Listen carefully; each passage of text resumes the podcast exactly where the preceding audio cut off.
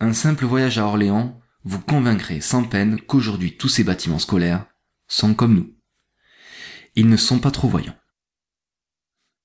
Par quel recroisement fallut-il que ce fût dans le vieux faubourg, à trois ou quatre cents mètres de la maison de ma mère, peut-être à moins, car j'avais les jambes courtes, qu'on venait d'achever ce palais scolaire qu'était alors l'école normale des instituteurs du Loiret? À sept ans, on me mit à l'école. Je n'étais pas prêt d'en sortir. Mais enfin, ce n'était pas tout à fait de ma faute. Et les suites non plus ne furent sans doute point tout à fait de ma faute. On me mit à l'école normale. Ce ne devait pas être la dernière fois. Cela signifie cette fois-là qu'on me fit entrer dans cette jolie petite école annexe qui demeurait dans un coin de la première cour de l'école normale, à droite en entrant, comme une espèce de nid rectangulaire, administratif, solennel et doux. Cette petite école annexe avait naturellement un directeur à elle, qu'il fallait se garder de confondre avec le directeur de l'école normale elle-même. Mon directeur fut monsieur Fautrat.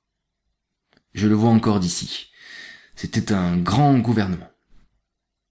Il avait été prisonnier en Allemagne pendant la guerre, il revenait de loin, cela lui conférait un lustre sévère, une grandeur dont nous n'avons plus aucune idée. C'est dans cette même école que je devais rencontrer quelques années plus tard le véritable maître de tous mes commencements, le plus doux, le plus patient, le plus noble, le plus courtois, le plus aimé, monsieur Tonela. Si nous vivons assez pour atteindre à l'âge des confessions, si tant d'entreprises commencées de toutes mains nous laissent l'espace de mettre par écrit un monde que nous avons connu, j'essaierai de représenter un peu ce qu'était vers 1880 cet admirable monde de l'enseignement primaire. Plus généralement, j'essaierai de représenter ce qu'était alors tout cet admirable monde ouvrier et paysan, disons-le d'un mot, tout cet admirable peuple. C'était rigoureusement l'ancienne France, et le peuple de l'ancienne France. C'était un monde à qui appliquer ce beau nom, ce beau mot de peuple recevait sa pleine, son antique application. Quand on dit le peuple aujourd'hui, on fait de la littérature. Et même une des plus basses, de la littérature électorale, politique, parlementaire. Il n'y a plus de peuple. Tout le monde est bourgeois.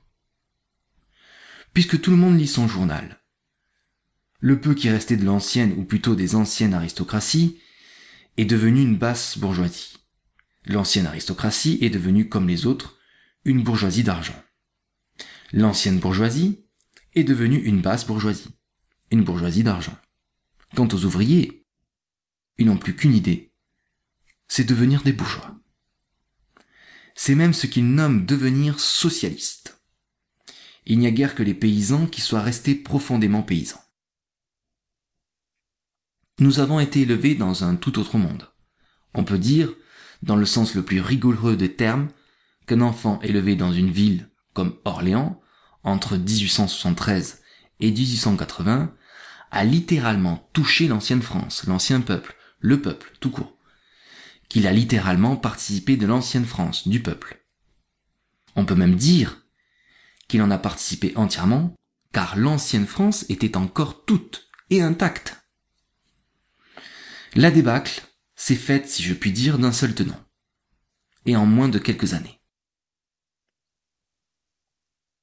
Nous essaierons de le dire, nous avons connu, nous avons touché l'ancienne France et nous l'avons connue intacte, nous en avons été enfants, nous avons connu un peuple, nous l'avons touché, nous avons été du peuple, quand il y en avait un. Le dernier ouvrier de ce temps-là était un homme de l'ancienne France, et aujourd'hui le plus insupportable des disciples de M. Maurras n'est pas pour un atome un homme de l'ancienne France. Nous essaierons, si nous le pouvons, de représenter cela. Une femme fort intelligente, et qui se dirige allègrement vers ses septante et quelques années, disait Le monde a moins changé pendant mes soixante premières années qu'il n'a changé depuis dix ans. Il faut aller plus loin. Il faut dire avec elle, il faut dire au-delà d'elle.